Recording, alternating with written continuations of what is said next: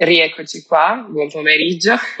Siamo qui oggi con eh, Laura. Ciao Laura. Ciao. Ciao. Laura è una studentessa magistrale in sviluppo sostenibile presso l'Università di Utrecht in Olanda e volontaria dell'associazione No Planet B, l'associazione nata a Monfalcone in Friuli con l'obiettivo di promuovere attivismo e ambientalismo giovanile sul proprio territorio e con cui noi di Parola Aperta abbiamo già avuto una collaborazione tempo fa. È bello rincontrarsi e vedere che lavori già fatti insieme eh, continuano a dare i loro frutti. Eh, cosa dire di Laura ulteriormente? Laura ha scelto per il suo percorso universitario di occuparsi principalmente di progetti riguardanti la moda ecosostenibile, eh, che è quello di cui parleremo in questo podcast. Sappiamo che questo argomento sia un argomento molto molto ampio, per cui tante persone come te, Laura, dedicano tanto tempo ed energie. Noi di parola aperta però vogliamo concentrarci su alcuni aspetti in particolare, infatti abbiamo alcune curiosità oggi. Certo. allora, volevamo chiederti perché la gente non favorisce il chilometro zero nella moda come per i prodotti alimentari. Il chilometro zero nella moda è tutt'oggi molto difficile da trovare e la gente quando pensa a moda o pensa a um, sfilate di alta moda oppure i, trend che vanno oggi e in particolare i trend sono sostenuti dalle grandi catene di, di fast fashion. E, ehm, quindi chilometro zero nella moda non si pensa tanto perché i prodotti che vengono offerti dal fast fashion sono sensibilmente più economici, quindi le persone preferiscono di certo andare a comprare fast fashion e, essendo molto più accessibile e, e ti dà l'illusione in qualche modo di indossare capi di tendenza non si pensa che il chilometro zero nella moda possa essere migliore perché non si sa o non si pensa troppo a cosa ci stia dietro tutta, eh, tutto il sistema di, di fast fashion nella, nella, sua produzione, tutta la filiera, tutto quello che ci sta dietro. E, um, è sicuramente cambiato anche il, eh, il modo di, di comprare e quindi i consumatori Uh, un tempo era più compro un, uh, un, capo perché ne ho bisogno, perché è il capo della festa, per esempio. Forse anche la nostra generazione ancora quando eravamo più piccoli avevamo l'abito della domenica, le scarpe belle e adesso questa tendenza mi sembra sia venuta un po' meno. E inoltre l'Italia uh, era un ed è ancora uno stato, un paese in cui la moda è molto importante. E la moda un tempo in Italia era prettamente prêt-à-porter, che significa avere uh, due collezioni, una autunno-inverno e una primavera-estate, e, um, con le proprie sfilate, era tutto molto programmato ed era quello che si, che si comprava eh, ed era anche molto più locale rispetto ad, ad oggi, mentre ad, adesso si può parlare più di un sistema pronto moda, appunto fast fashion, in cui tutto così veloce, tutto um, uh, così poco costoso che non mi viene da chiedermi um, dove sia stato fatto, uh, la qualità, eccetera. Quindi um, è venuto un po' meno questo chilometro zero nella moda. Bene, bene. Interessante questo parallelismo tra questi due sistemi di produzione, su cui non avevo ragionato troppo perché in generale forse si tende a pensare, o quantomeno io tendo a pensare, che la produzione dei capi di abbigliamento abbia sempre diciamo, seguito un'unica direzione, ovvero quella al buio, quella molto, la- quella molto rapida. Ora volevamo chiederti eh, come è cambiato il paradigma tra eh, qualità e quantità, sulla scia di quello che stavi dicendo anche prima, no? Perché all'improvviso non è più importante un capo ma buono, ma è diventato importante avere più capi. Credo sia um, una domanda molto um, sociologica, nel senso che uh, è sempre un cambiamento nel, um, nelle abitudini del consumatore, no? Sembra, uh, sembra quasi che adesso uh, l'importante sia crearsi uno stile di vita invidiabile uno stile di vita che non solo riguarda l'essere alla moda, ma le proprie abitudini, la dieta, eccetera, eccetera. Sembra quasi di essere sempre messi in vetrina anche per uh, i social media e, e, tutto quello che ci sta intorno. Per cui, uh, secondo me, e secondo un po' gli studi e le letture che, che ho fatto, um, questa tendenza ad avere più capi è una tendenza sempre a seguito dei, dei trend. Uh, io sono, siamo bombardati dappertutto di immagini, di pubblicità, di tutto.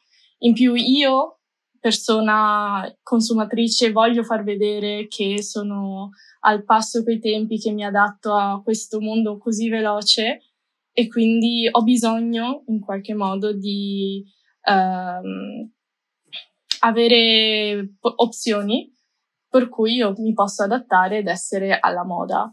Ovviamente questo è un discorso che vale per chi è interessato alla moda, quindi attivamente, attiv- attivamente va- vado a cercarmi trend, eccetera, però credo possa essere anche um, un discorso um, valido.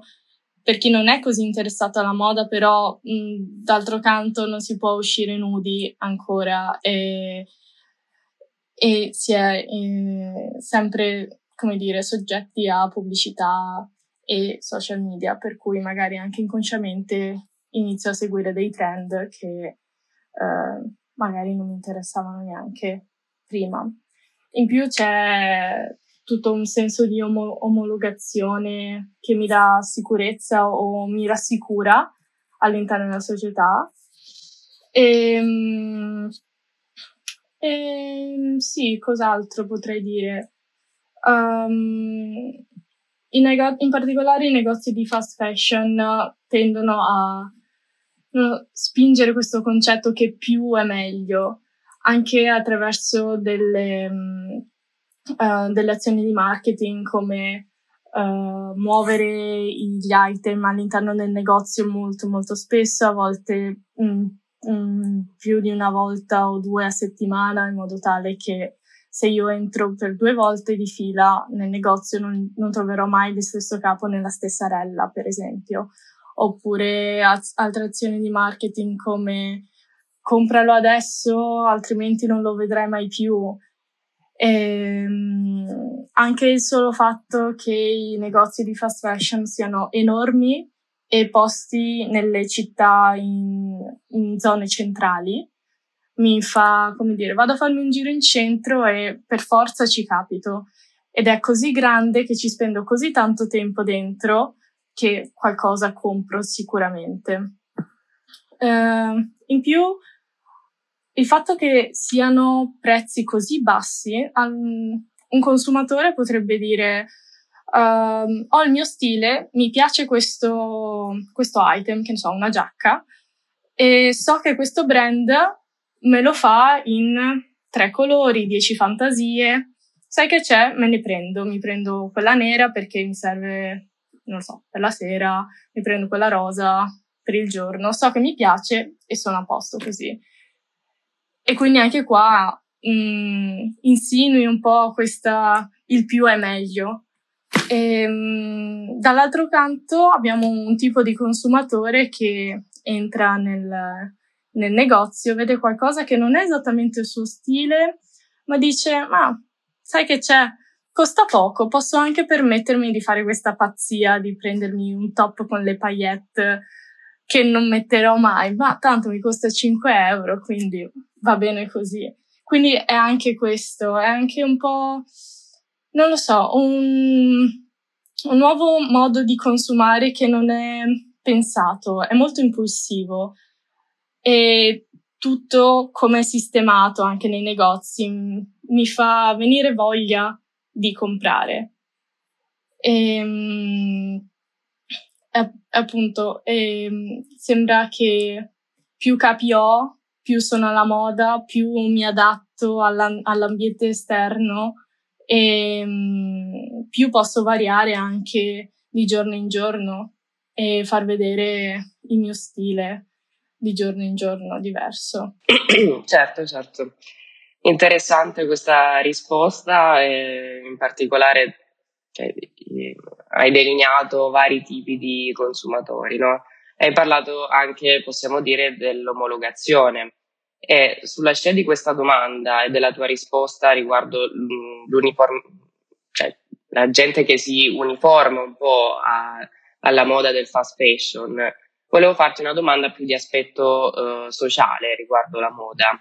È vero eh, ciò che dici sul fast fashion, che spesso è associato appunto all'uniformazione, ma è pur vero che ci sono persone che si identificano, si trovano più a loro agio ed esprimono anche eh, loro stessi in abiti più seriali, più che vintage. Siccome spesso il vintage viene associato all'originalità, no? eh, possiamo dire anche una scelta anticonformista negli ultimi tempi, secondo te il vintage può abbracciare e soddisfare tutti gli stili e i modi diversi di vestirsi oppure è solo mh, legato a una nicchia di persone che eh, si sentono più originali nel vestiario? Direi che può soddisfare molti stili, non tutti, non mi sentirei di dire tutti gli stili o tutti i modi di vestirsi, però comunque una grande fetta sì. Mm, bisogna tenere conto anche che la moda di adesso è come se fosse un grande revival dagli anni 60 in avanti, perché abbiamo uh, c- c'è il trend degli anni 70 con le micro fantasie, i pantaloni un po' a zampa, stanno tornando i jeans a vita bassa, speriamo no. Però comunque anni 2000 di nuovo. Quindi il vintage se, cioè, secondo me potrebbe soddisfare in parte questi, questi stili anche chi, chi segue la moda più o meno queste due linee parallele le vede. Um, il fatto che il vintage sia anche un motivo per avere il pezzo unico ed essere più originale, questo mi viene da dire sicuramente. Um, poi chiaro che, ehm, almeno a mio parere, se eh, io vado a comprare vintage solo per essere originale e, mm, e spiccare tra, tra, gli altri, eh, sì va bene, è comunque un modo per avvicinarsi a uno, uno stile anche più sostenibile di comprare, di essere un consumatore, però mh, forse non è il modo giusto per approcciarsi al mondo del vintage, nel senso che è solo come se cambiassi negozio, non c'è un cambiamento di mentalità. E quello invece a cui, che serve ai compratori, ai consumatori, a chi compra, insomma, è un cambiamento di mentalità quando si va a fare shopping, per esempio. Quindi la risposta corta è può abbracciare molti stili, eh, sì, non tutti, credo, però eh, l'originalità del vintage è comunque qualcosa di accertato, basta solo eh, capire anche cosa ci sta dietro al vintage e perché è meglio. Eh, speriamo che questo cambio di mentalità avvenga, perché spero sì, anch'io vivamente che la gente, le persone si approccino al vintage, al second hand con questa mentalità qui, ok? Io voglio comprare un capo di seconda mano perché so che faccio bene al pianeta. E spero che la maggior parte delle persone che si sono già avvicinate abbiano questo tipo di mentalità e spero che invece eh, i futuri eh, compratori del vintage eh, riescano ad abbracciare questa, questa mentalità qui. Comunque, grazie Laura per la risposta, molto esaustiva come sempre. Ora vorrei passare a un aspetto un pochino più tecnico. Eh, ci sono dei modi per produrre dei capi nuovi in maniera meno impattante? Una domanda molto interessante. È ancora diciamo, in via di sviluppo. Ecco, ci sono dei modi per produrre eh, i, i, capi in maniera meno impattante di sicuro. Um, bisogna un po' ridefinire però tutto il processo di produzione. Si può um, iniziare ad essere meno impattanti già dalla fase di, di design, quindi um, pensare a un capo di abbigliamento che abbia uh, un inizio e una fine, nel senso che io de- eh, disegno questo, disegno una maglietta fatta in un certo tipo, fatto in un certo modo, con un certo tipo di uh, fibre, per esempio, in modo tale che quando finisce il suo eh, life cycle, quindi il ciclo di vita, possa essere rimesso in circolo attraverso riciclo, attraverso smaltimento delle fibre. Quindi progettare già capi che poi possono avere un riutilizzo. Questo è già un modo per essere meno impattanti.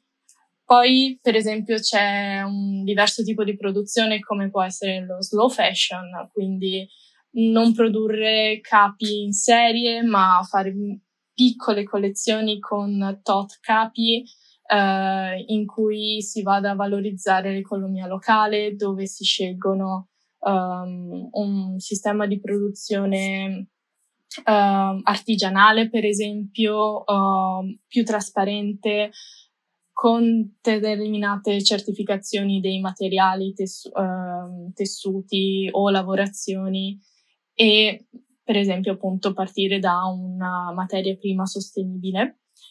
E, e ancora, non, mm, per me la, la, parte più interessante nella, nella, produzione moda è il tessuto che si va a usare um, perché eh, tutti pensano che fibre naturali vanno tutte bene, ma per esempio il cotone spreca un sacco di acqua nella sua produzione. Ci sono altre fibre natura- naturali che si possono usare come lino, come canapa, per dirne due molto conosciute. Ci sono altri tessuti in via di uh, elaborazione mh, mm, come la pelle dai funghi, uh, finta pelle ovviamente prodotta dai funghi o dall'ananas o dai cactus.